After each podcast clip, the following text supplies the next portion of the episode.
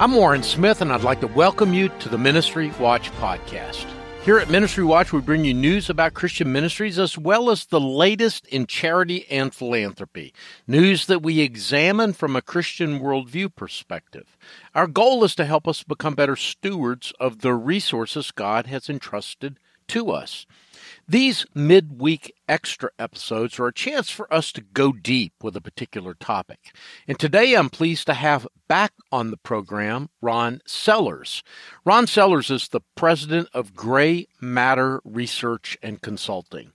Ron Sellers and I discuss a new study that his organization has done in conjunction with Infinity Concepts. That study was published about a week ago and it's called The Generosity Factor evangelicals and giving. Before we jump into that interview, I just want to note that we have a way for you to get your own copy of this nearly 40 page report in the show notes. There will be a link there. All you've got to do is click on it, it'll take you straight to that study. Well, Ron, welcome back to the program. It's uh, great to chat with you today about the generosity factor, evangelicals and giving. And I got to say, I mean, you guys have done some great work um, over the years, and we featured some of that work here on this podcast and, and at Ministry Watch. But uh, I must say, Ron, that I think this study is one of the more interesting studies that you've done. I, I found um, something that I thought was interesting and in some cases alarming on just about every page. And I think one of the things that I found was just um, the fact that there are lots of evangelicals. I think your report says something around 19% of people who, ident- who identify as evangelicals, I mean, we're not talking about the population as a whole, gave nothing to either church or charity. Uh, am I getting that number right? Is that close? Uh, unfortunately, yes, you are getting that number correct. Uh, we we define the evangelical population. When I say we, this is Grey Matter Research, which is my company, and Infinity Concepts, which is our partners on uh, on this study. So we defined uh, evangelical according to the, the definition of the National Association of Evangelicals. And it's according to beliefs. You'll see a lot of other research out there purporting to be among evangelicals, but it's based on what people call themselves or if they attend the quote unquote right church, et cetera. So we, we uh, were one of the first to take a look at giving with this definition. And it's it's not really a surprise in a lot of ways, because I think there are many of us who tend to think that evangelicals are a pretty homogeneous set, a pretty homogeneous population. We all tend to act the same way. We all tend to believe the same things. And there are core beliefs that evangelicals share because that's what defines them as evangelicals.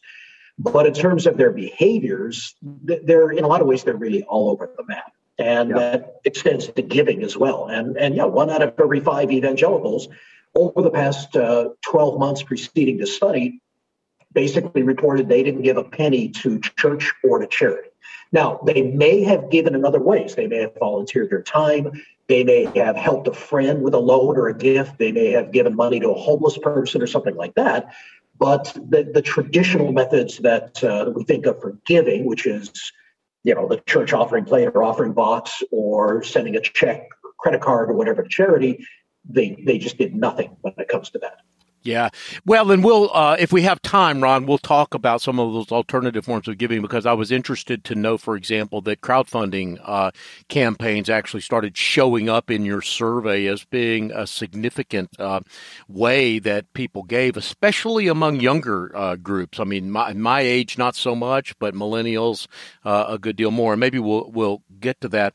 But the other thing that I wanted to talk about a little bit, um, before we kind of moved on with some of that kind of data that I've tabled for the moment is to um, talk about the tithe. Uh, you know, you, you guys, you, you, go to some pains to to identify how you um, identify an evangelical, and of course, you just mentioned some of those ways just now. You also go to some pains uh, early in the the report that you put out to talk about the tithe. You make the observation, for example, that that that there's kind of this intramural argument that takes place among evangelicals about, you know, what is a tithe? Should you tithe your gross income? Should you tithe your net income?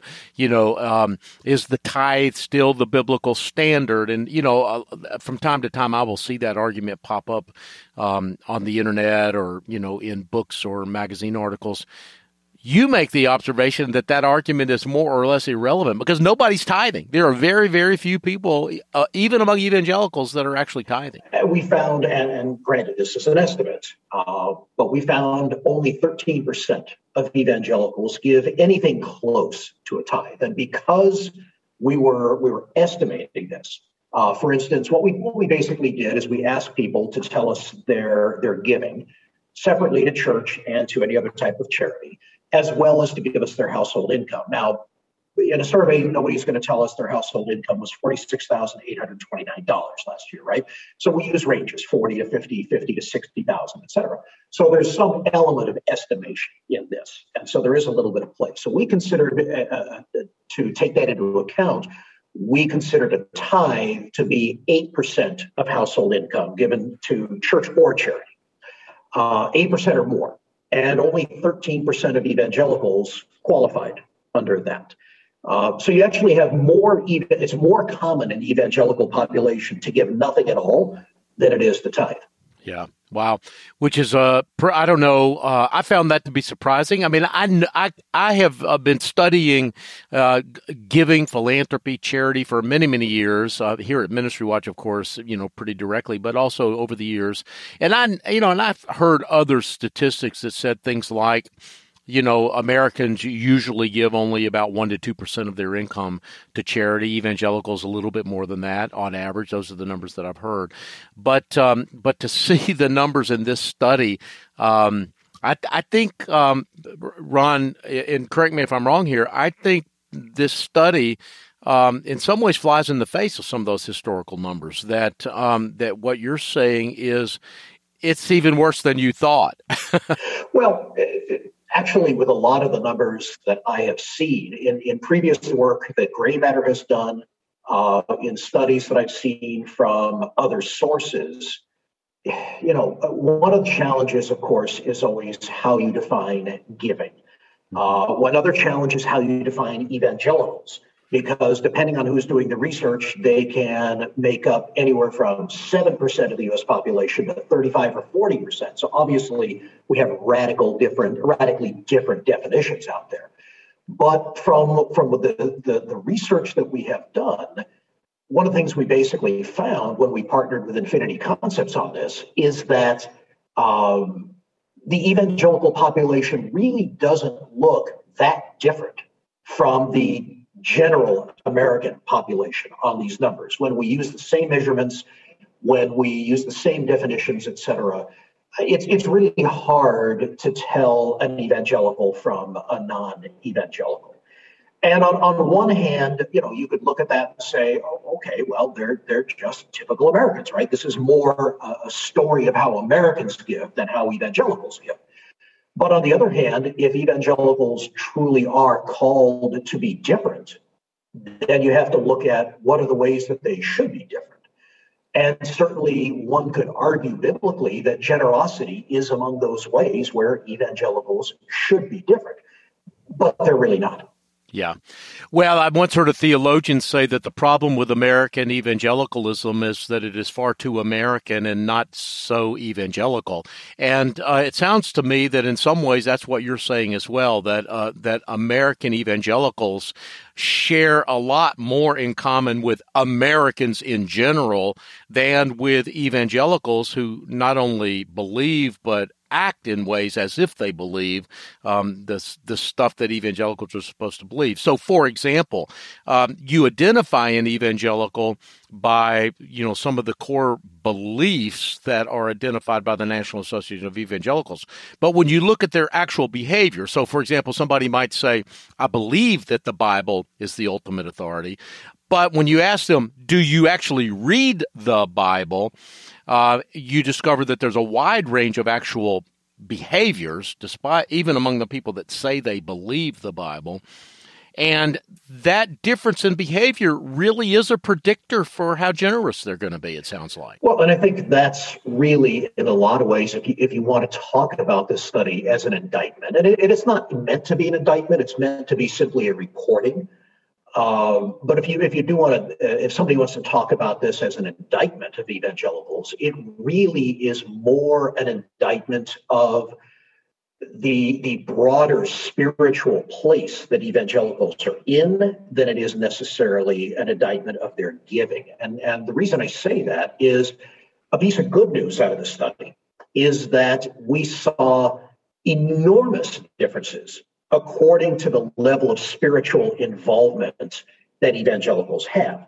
So people who are part of a small group people who read the Bible regularly, people who attend church regularly, and, and I say people, evangelicals in all those categories. Yeah. We see massive, massive differences between those who read the Bible regularly, those who read it infrequently or not at all. Uh, same thing with church attendance, Bible study online, uh, small group participation. So, it, it, we in survey research, we need to be careful not to assign causality, not to say if, if two numbers are strongly correlated, in just looking at survey research, we can't say that A causes B or B causes A. But in this case, there is there is such a, a massive level of correlation between greater spiritual participation, greater involvement in the faith, and greater generosity that it's it's hard not to look at that and feel that there is causality involved there. We can't prove it, but it really does seem so strongly correlated and so consistently correlated. Yeah, well, and, and just to kind of make, we can't drill into all these numbers. Let me just reiterate once again that we that we will have a link to uh, this study, the complete study that you can look for or uh, your look at yourself. I'm saying this to our listeners now, Ron, um, uh, in the show notes, either on your podcast app or on our website. So you can click on it; it'll take you straight there. But just a couple of quick numbers here, Ron. So, for example, if uh, if an evangelical reads the Bible weekly, among that group 83% uh, gave, but if they don't read the Bible, only 30% gave. So that's a huge swing. If they attend church monthly, 86% of that group were givers, but if they don't attend church at all, only 16%. I mean, that's the difference between 86 and 16%. That's a 70 point swing. That is a huge swing no matter how you measure it. Yeah, it really is. And there's, for those who want to get the report, I would direct their attention to page 19, which probably tells the story almost better than anything else in the study, where we see an absolute direct linear correlation between generosity level, defined as the proportion of household uh, income that goes toward church or charity, and level of Bible readership. So, for instance, the average generosity of those who rarely or never read the Bible is 0.7% of household income that is given away. That rises to 1% among those who read it monthly or less, 1.9% if they're reading it two to three times a month, 2.5% if they're reading it weekly, 3% if they're reading it a few times a week, and 4.8% if they're reading the Bible daily. So it's actually 582 times, or 582% higher for daily Bible readers than for those who rarely or never read it. Uh, and again, it's that's just one example. There are other other places where you can see this throughout the report. But the good news is that the evangelicals who are who are by their actions taking their faith very seriously are also taking generosity much more seriously. Right. Uh, Ron, there's another part of your study that I want to talk about a little bit, in part because I, I'm interested in it, fascinated by these numbers, and I think they're important, but I don't fully understand them either. And I was hoping that maybe you could shed some light on them for me. You you asked the question, how many charities do evangelicals support? And the you know the the big number, the answer to that question is 3.8 charities supported per year by the average evangelical donor. But there's a pretty wide range. Um, 10% of evangelical donors support only one charity, and um, 12% support six or more charities. And so that, you know, so one, two, three, four, five, six, it's, uh, you know, there, it's, it's pretty spread out. Here at Ministry Watch, I often encourage people not to spread your giving around to a large number of charities, that you should, um, give to your church first. That's this is kind of the message that we give here at ministry watch. Give to your church first and give to a small number of carefully researched organizations that you know a lot about and that you feel like god is calling you to support. Um, and I'm wondering, um, first of all, what you think of my advice to people, number one. And number two, does this data support that or not support that? It looks to me like it doesn't because it looks to me like a lot of evangelicals are just emotional givers. They'll give to anybody who asks a little bit. They're not giving a lot, but they're giving a little bit. What do you think? Well, I mean, in terms of whether it supports what you're talking about, I get I could address that in two ways. One is does that support that evangelicals are actually doing that? And the other is, does it support that that's a wise approach? Uh, in terms of evangelicals actually doing that, I mean, this is this is an average of 3.8 organizations, separate organizations outside of any church giving they do, and that's over the course of 12 months. So, you know, if you if you look at it that way, that doesn't strike me as a, a, a huge number of it doesn't strike me as just throwing 20 here and 15 here and 5 here and 10 here right? It it uh, it seems that a significant proportion majority of evangelicals are taking your, your, your position on this which is let's limit it to a relatively small number of organizations now of course giving within the church um, that may also encompass a number of organizations because you've got the church itself. Larger churches often will have a food pantry or you know different things like that that are supported by the church. Then the denomination, like in the Southern Baptist Convention, there's the Lottie Moon offering, which is for you know for separate denominational work, et cetera. So they may actually be giving even more when you when you consider what's going on uh, through the church. Right. But um, the, evangelicals are not largely just kind of throwing dollars out there to willy nilly to, to various organizations. You know, in terms of whether that's wise counsel or not, um, that's a that's a qualitative judgment that I I really not uh, prepared to address, but I will give you uh, a little preview that we do. Um, we gray matter research and infinity concepts uh, partnered on some additional research that'll be coming out in a couple of months, I believe it is, which is how evangelicals prefer to give and how they tend to give. So, do they tend to do research or do they give more spur of the moment? Mm-hmm. Do they prefer um, spreading out their money uh, a little bit to a lot of causes, a little bit to a lot of organizations, or they prefer to concentrate it. So we will be getting into that um, much more directly in some upcoming research. Yeah. Ron, I wanted to come back to an issue that uh, I tabled earlier, and that is um, the, sort of the rise in crowdfunding and also uh, the kind of the difference that you see in giving based on age. Um, one of the things that your survey was able to um, sort of uh, slice and dice a bit was giving by age group, and it's probably no surprise that older people are giving more to their church and to charities than younger people, and that people with higher incomes are giving more than lower incomes. But those differences are not really that stark, at least on the um, income level. In other words, uh, you would think that if somebody's making, you know, a quarter of a million dollars a year, that they'd be given a lot more to charity than somebody making, you know, fifty thousand dollars a year. And they give some more, but it's not really as much more as you might think, right? Well, and again, it depends on whether you're talking about measuring it in terms of the raw number of dollars that are being given or measuring in terms of dollars compared to household income. Uh, because those are those are fairly different things. People who are evangelicals who earn more money give more money. I mean, that's that's just if you look at let's just take average giving to charities in the very lowest income level, the average for those who give is $208 annually to charities. When we're talking about the highest income level, $100,000 or more, that averages $1,842 per year. So a, a pretty strong difference uh, among donors.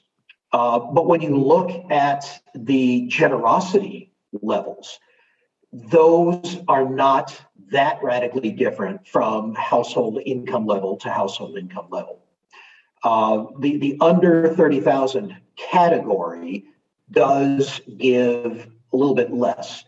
But when you when you look at total giving, uh, the average percentage of household income given is 3.6% in the lowest income category, and that only rises to 4.1%. So basically, in the highest income category. So basically, wealthier or, or, or higher earning evangelicals absolutely give more. But as a proportion of their household income, they're, they're really about as generous as the, the medium income or lower income evangelicals. There just right. aren't a lot of differences. And th- and I want to uh, spend just a minute on this crowdfunding thing. Um, you've got a couple of charts in there, uh, and you break it down by age. Uh, so, for example, you ask oh, ways of giving during the past three months by age group. You've got a chart that I found uh, interesting, and um, to crowdfunding, thirty four percent of Gen Z uh, 34% gave to some sort of a crowdfunding campaign within the last three months. But among seniors, which in fact is the most generous group overall, only 13% gave to a crowdfunding campaign. So that was nearly, near, not quite, but almost three times more uh, Gen Zers uh, gave to a crowdfunding campaign than seniors. And I'm just wondering what you think that bodes for the future. I mean, are we going to see uh, crowdfunding campaigns as as these Gen Zers and millennials. And by the way, the, the the line is pretty much straight down. The older you get, the less you give to crowdfunding. I mean, you know, Gen Z is 34 percent, and millennials are 30 percent, and Gen X is 22, and so on.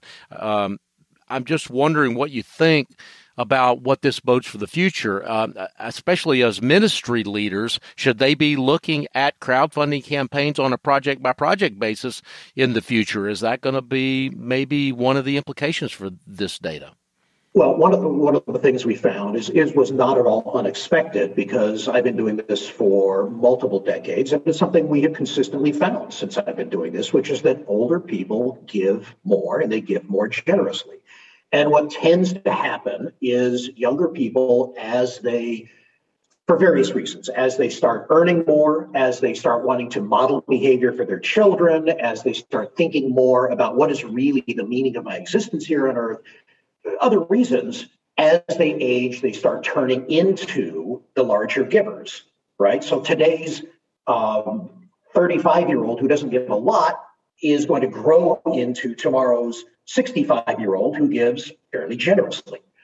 But, and so that's been a pattern we've seen over and over, and that's where things are right now. But there are some factors, some external factors that suggest it may not continue like this. We may not see that growth. Uh, younger people may, in fact, increase their giving as they get older. That doesn't mean they're going to go through traditional channels like the Compassion Internationals and Focus on the Families and American Red Cross and World Vision and, and all these large and small charities and ministries that we're all familiar with, right? And we we looked at in, a, in another survey that we talk about in this report. You mentioned the crowdfunding. Younger people are substantially more likely to give through crowdfunding than are older people younger people are significantly more likely to just give to a stranger in need you know slip $10 to somebody who looks down and out or is struggling getting change out at a Burger King or something like that, right? Instead of paying with a $10 bill. So there's, uh, and then helping friends and family, helping people you know. Um, so there's some evidence that younger people, if they're already becoming used to these newer or alternative methods of giving, as opposed to doing what their parents and grandparents did, which is start giving to, you know, American Red Cross or whomever. Um, as they age, that very well may continue. And so they may increase their giving, just like yesterday's younger people became today's more generous donors. Today's younger people may become tomorrow's more generous donors. That doesn't mean, given where they are right now, that that's going to be through the ministries and charities that are that are currently doing their work. That may be through crowdfunding, that and it may be through organized crowdfunding, or it may be through, you know, hey, uh, Jimmy just lost his job. Let's all pitch in a twenty and get him through the week of groceries, right? So, yeah, there, there's a lot of evidence here that organizations, that charities and ministries really need to be aware for the long term. Now, is this going to affect them tomorrow? No, probably not to a great extent. The day after tomorrow, the week after tomorrow, and you know, 30 years down the future, yeah, it could have a major, major impact. It could be a sea change in how we think about giving. And so that that is something that, that ministries and organizations really need to think about. Well, Ron, we're going to run out of time here. Uh, so, can you kind of bottom line it for me? I mean, when you when you, I know you've been kind of dealing with this data, probably talking to you know journalists like me for a while, and um, you've probably been thinking about this much more deeply than all than me or any of the, any of our listeners. Uh, what's the big idea that you think is in this study? For your typical listener, as I understand them, which is going to be the ministry leader, the church pastor, et cetera, in many cases, to me, one of the big things is leaders have spent so much time and so much effort talking about stewardship. And we don't see big changes in numbers. We don't see the evangelical population behaving, quote unquote, better than the non evangelical population. So maybe it's time to rethink the whole stewardship approach. What we do see is those who are integrally involved in their faith being much more generous stewards than are those who are not. So maybe it's time to rethink all this separate teaching about stewardship. You know, and, and because if you go to somebody and say the Bible talks about giving all this number of times and giving in this way, etc and the person basically says, well, you know, that's great, but I don't really have time to read the Bible. it's not that critical to me. Well, why should they care what the Bible has to say on those topics, right? So it may be that instead of this separate focus on stewardship that is so common in, in churches and ministries, maybe what we need is more of a focus on discipleship, Christian uh, Christian behaviors, getting people more integrated into churches, encouraging Bible readership, with the goal that the outgrowth of that, that the organic outgrowth of that will be an increase in stewardship and an increase in, in other desirable behaviors and a decrease in undesirable behaviors as, as well. Yeah. Well, Ron, I think that's a really great word, and I really appreciate you uh, bringing it here at the end of our conversation. And I'm really grateful for this study as well. It's another uh, another piece of great work from Grey Matter and Infinity Concepts. I have um, I have uh, you've trained me, my friend. Uh, everything you guys put out, I pay attention to, which is not always the case with uh, with other organizations. So, uh, congratulations on this study, and look forward to having you back on the program in the future. You've been listening to my conversation with Ron Sellers, the president of Grey Matter Research, which has just published a new study called The Generosity Factor Evangelicals and Giving. Before we go, a quick reminder that this program exists because of your generosity, the generosity of readers and listeners. We take no money from the ministries we cover. There's no advertising on our website, no paywall. We are completely listener and reader funded. If you'd like to make a donation to Ministry Watch, just go to ministrywatch.com and hit the donate tab at the top of the page. And if money is a little tight right now, hey, I get it. I've been there a time or two myself. You can still help the program. Just rate us on your podcast app. The more ratings we get, the higher we rank with search engines, and that means other people can find us more easily. Rating us just takes a few seconds. It doesn't cost you a dime. It's a free, easy, and important way for you to support the Ministry Watch podcast. The producers for today's program are Rich Rosell and Ben Warwick. We get database and other technical support from Kathy Goddard, Stephen DeBerry, and Casey Sutton. I'm Warren Smith, and until next time, may God bless you.